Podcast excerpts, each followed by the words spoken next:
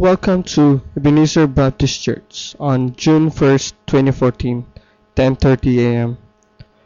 Today's message is The Power of Humility by Pastor Isaac Whitening. Based on scripture reading, Philippians 2 verse 1 to 11.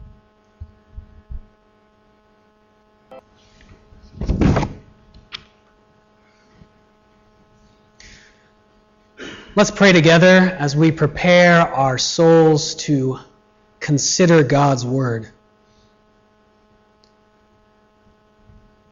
Father in heaven, we need your help. We recognize that we can't understand your Word, can't make it live in us on our own. We ask for help from your Holy Spirit that this Word, your way of humility and power would live in us. Amen.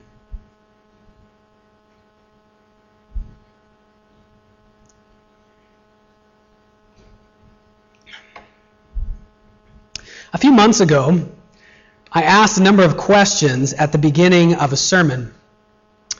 And I want to ask one of them again today. And that question is this if you had to choose, thank God, because we're weak, we don't have to choose exclusively between these two options in this life.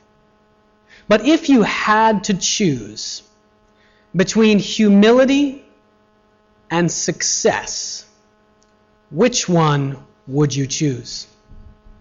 You can either be very successful in this life you have you know, every dream that you have comes to pass. You accomplish it. Everyone who knows you thinks of you as a just a really great individual. They praise you. They uh, they wish they were more like you.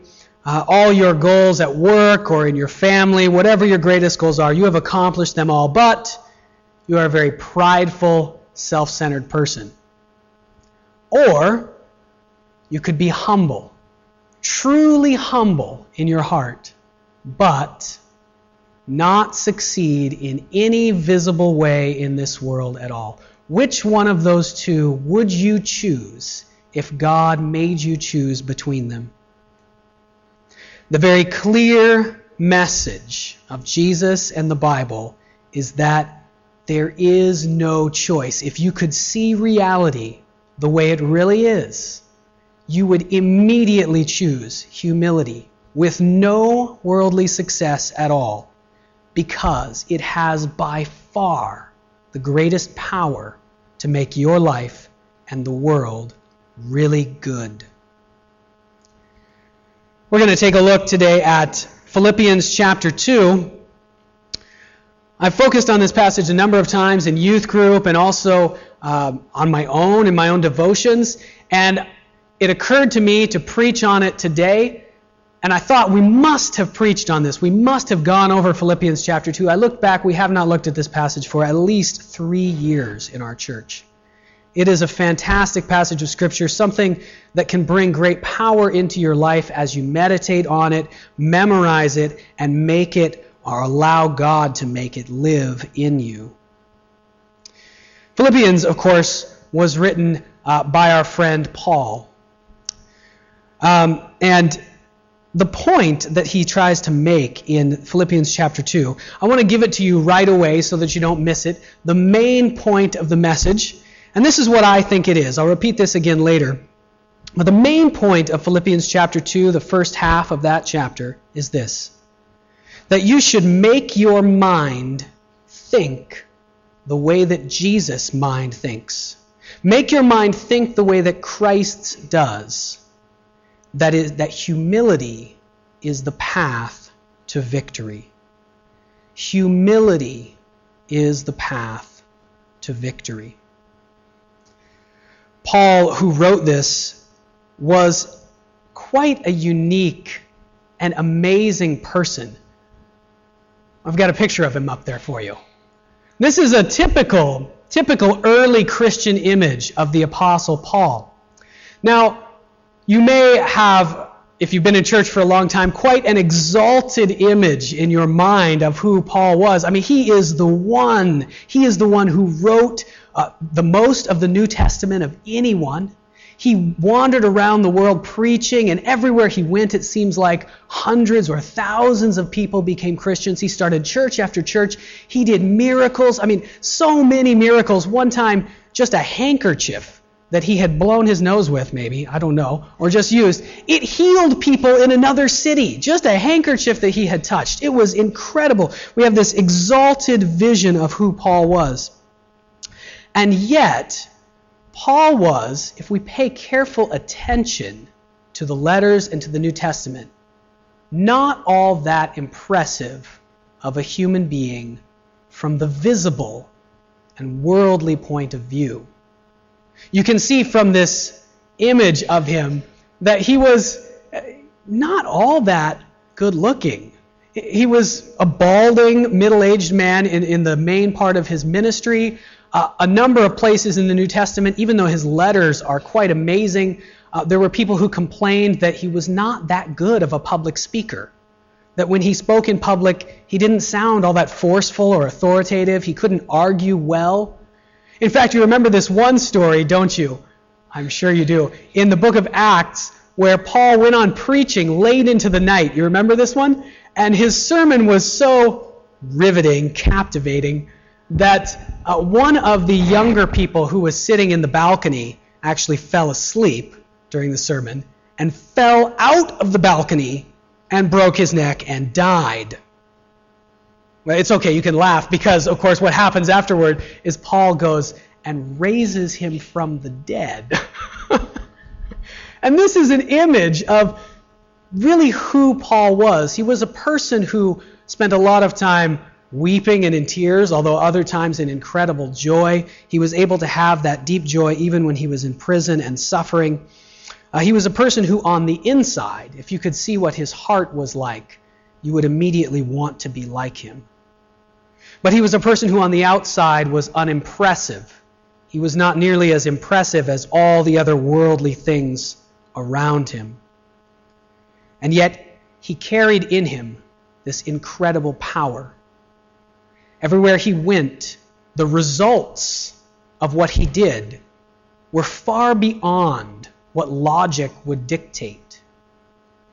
He preached, it wasn't that impressive, and thousands of people were converted. Why? Because Paul carried in himself the power of God. And he gives us in this passage that we're going to look at today uh, a great secret on how to enter and connect with that power that is in God. So let's take a look at this verse by verse. Please do open your Bible. If you don't have one, uh, there's one in the pew in front of you. The black ones have English in them as well. I don't know if you know that. Let's take a look first at uh, verse by verse. Let's look at verse 1 here of chapter 2. Paul begins in this section speaking to the Philippians, who he loved and who were a fantastic church. He praises them over and over again in this letter. He begins by saying this to them If you have, and these are rhetorical questions, so read them as you do have, encouragement from being united with Christ. You do already have comfort from his love. You already have fellowship or unity with his Spirit. And you already have tenderness and compassion. He begins in this section reminding the Philippians of what they already know about life in Christ, what they have already experienced of life in Christ. The Philippians have already experienced uh, Jesus as the one who is with them, strengthening them all the time. When they have troubles, they turn to him. These are a people of prayer and He answers their prayers. They have already experienced the deep meaning that comes into their lives by knowing that Jesus loves them, that they're okay, and don't have to prove who they are just because God has loved them. He reminds them that they have already experienced the unity that they have in their fellowship, in their church, because of the Holy Spirit. They've already experienced the Holy Spirit active in their lives, doing things around them daily. And he reminds them finally that they have already experienced the direction that God is leading them in. God has led them in the direction of becoming more tender and more compassionate. Becoming not people who are more in control and powerful and uh, influencing the people around them. No, no, no. God has led them in the direction of becoming more tender, more gentle, more compassionate, understanding the sufferings and the needs of those who are around them. That's the direction that God has led them in. Paul reminds them of all this. And then in verse 2, he says, Then, since you know all this, what I want you to do is make my joy complete. Make my happiness complete. You guys are a great church, a fantastic church. Now press in fully. Take hold of the kingdom of God so that I'll be completely happy. What I want you to do is become like minded, become completely united, having the same love, being one in spirit and in purpose. Notice that this is also interesting. What would make Paul the happiest is not for the Philippians to go out and convert the world, although he does want them to do that. It's not for them to become a big, fancy, impressive church. It's not for them to have lots of money or hire more staff. It is for them to be completely united and think the same way. In fact, have, as the Greek says, the mind of Christ. Be united in the way that Christ thought. And then in verses 3 and 4, he goes on to tell them what this mind or mindset of Jesus actually is. What is the way that Jesus thought in his mind? What is the way that Jesus thought about life and about the world? And the simple word to describe that way is humility. It is humility. In the book, The Imitation of Christ, has anyone ever read this book, The Imitation of Christ by Thomas à Kempis? Raise your hand if you've ever read it. Heard of it?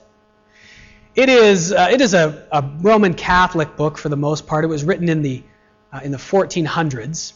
It's very great, uh, very great book to read, uh, very worthwhile, very good at showing us just how uh, worthless the things of this world are compared to the things of God. It is arguably uh, the most widely read and circulated Christian work outside of the Bible.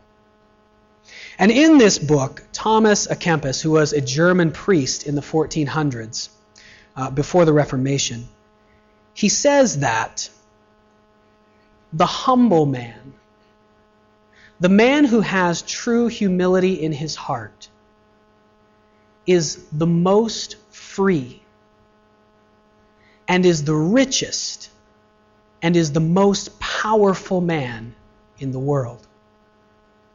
He says that the man who has true humility, who considers everyone else better than himself, that is the man who is the freest, the richest, and who has the most power in the world.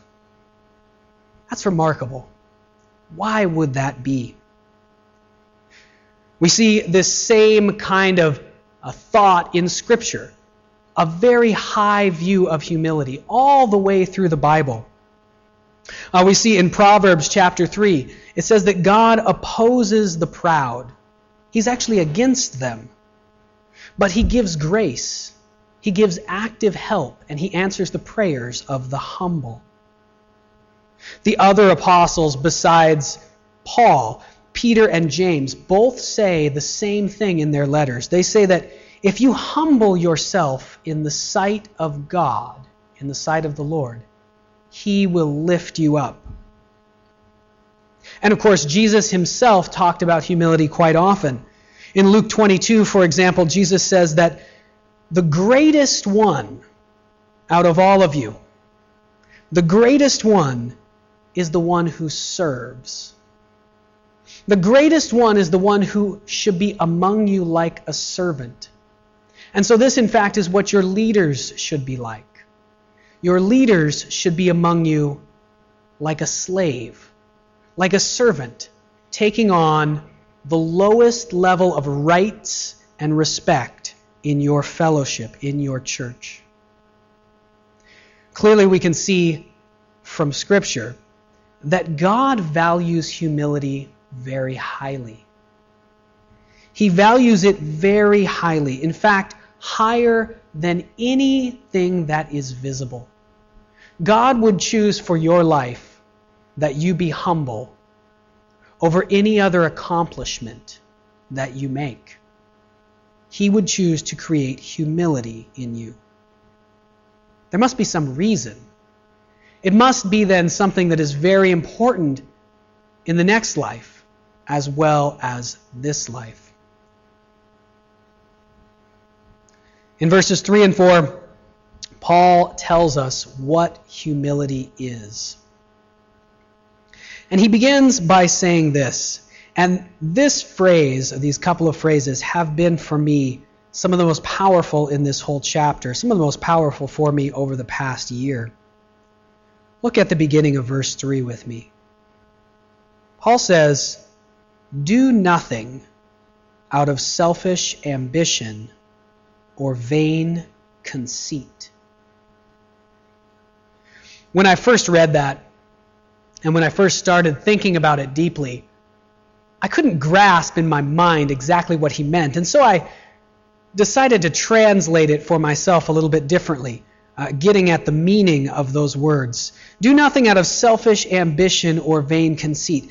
Do nothing out of trying to be better than other people.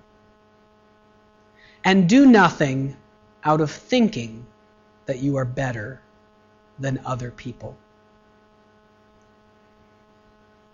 As I have meditated on those words and analyzed myself, I've realized just how much in my own life has been motivated by my thoughts that I am better than someone else, or my thoughts that I would like to prove that I am better than someone else.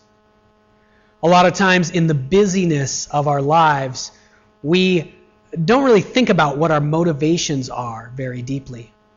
But I submit to you today that whether you feel it or not, almost everything that normal people do all of the time is motivated to a very large degree by thinking that they are better than everyone else or wanting to be better than other people.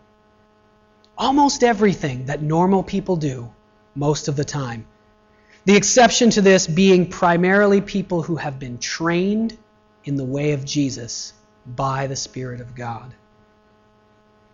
Imagine what the world must look like to God as He looks down and sees all of that. All of us, seven billion human beings crawling around on the earth, all of us given everything we have by Him.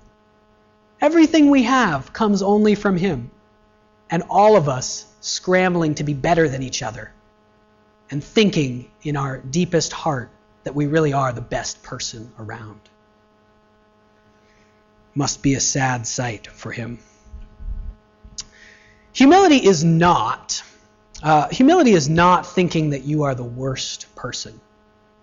Humility is not thinking that you are so much worse than everyone else. Uh, we can see that because Jesus was a humble man. But Jesus, in fact, didn't think that he was worse than everyone else. Jesus, in fact, was the best human being who has ever lived. And yet, he was completely humble. And so we can see that humility is not just beating up on ourselves. I'm so bad, everyone else is better than me. In fact, that kind of attitude is very often a form of hidden pride. It is a form of pride putting ourselves down because really we think that we should be better than everyone else. Paul goes on to tell us more explicitly what humility is. In the rest of verse 3, he says, In humility, consider others better than yourselves. Humility is simply this to consider other people, others, God and the other people around you, as more important than you. That their needs, their good, you put above your own.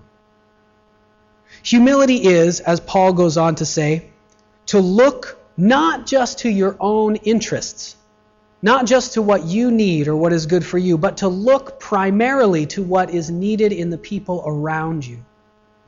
Humility is to shift the focus from thoughts about yourself, from being hyper self focused and insecure, to thoughts about other people.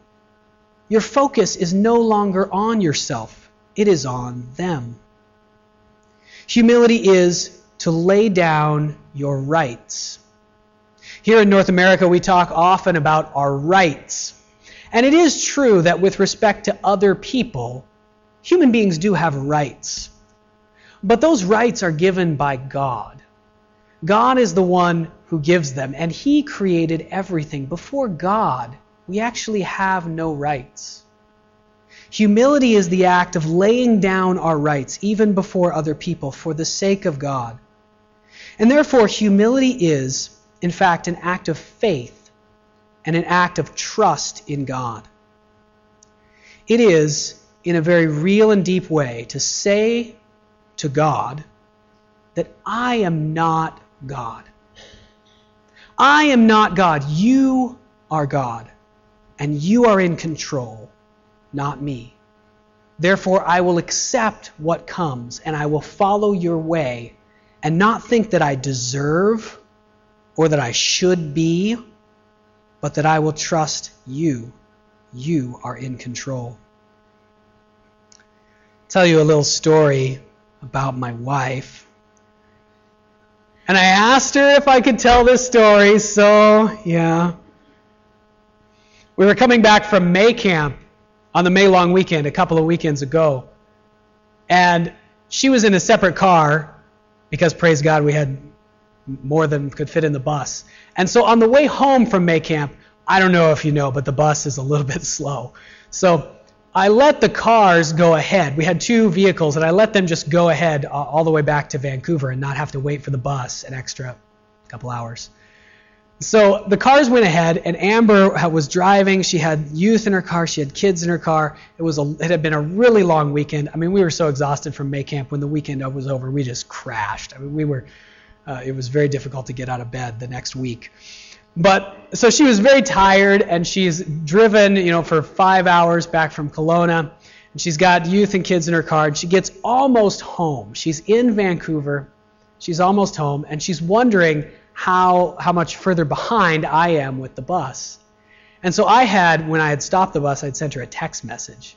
And so she stops at a stoplight, and she she stopped. All right, she is in, in uh, traffic, in the road, but she stopped and she grabs her phone and she looks at the text message and then she puts it down. She stopped the whole time, and as soon as she goes, whoa, whoa, whoa, officer pulls her over. Not only does he not give her a warning, gives her a ticket for $167. Not only that, he also begins to lecture her on how she's setting a bad example for her children. Now, I'm hoping you'll have sympathy for her at this point. So now, most of you know my wife. She is a very assertive person. And she was tempted in that moment to let the police officer have it, uh, which she could do very well if she chose to. I think he would have probably run away. Uh, but, but in that moment, she thought to herself, you know what? And she really did think this. She thought to herself, you know what? God is in control in this situation. Even in this situation, God is the one who's in control.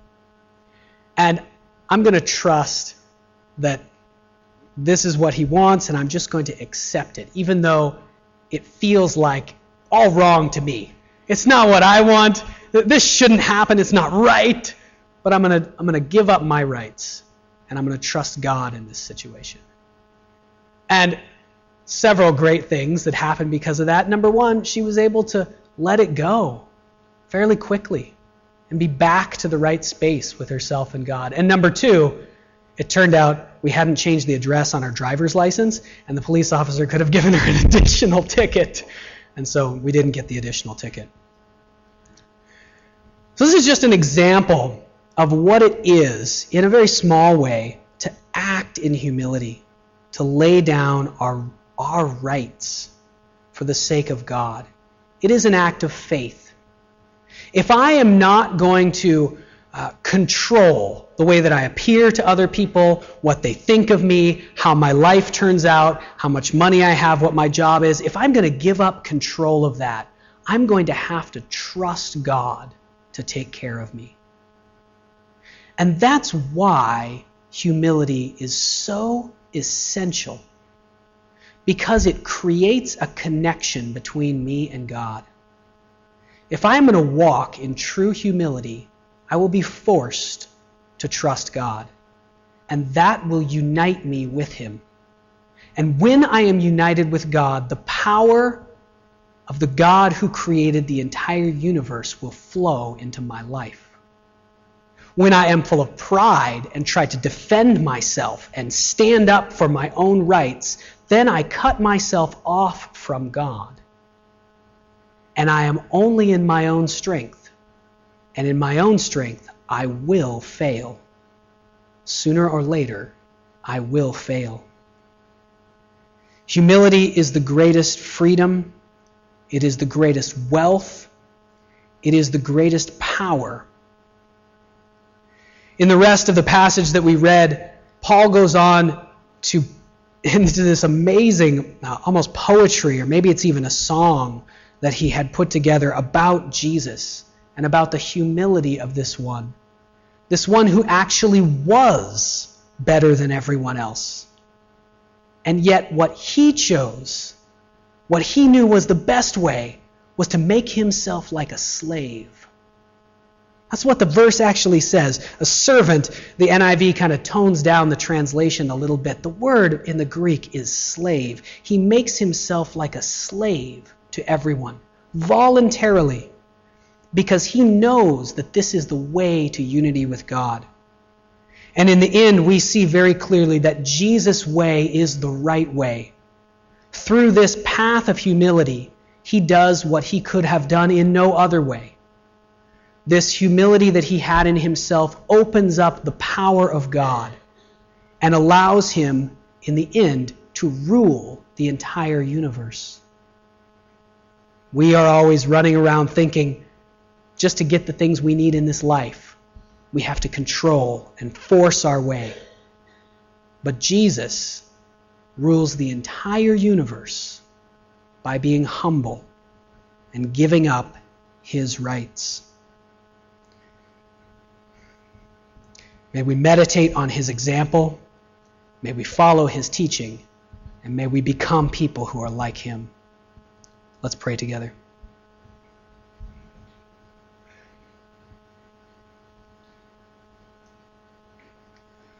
Father God, you are the highest one. You are the brightest one and the best one.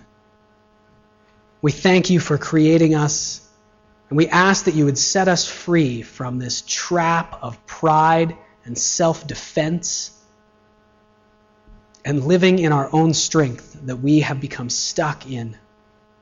Teach us to live like Jesus, that your power might live in us. We might know the joy and peace that you are. Please come. We can do this in no other way but by your help. Amen.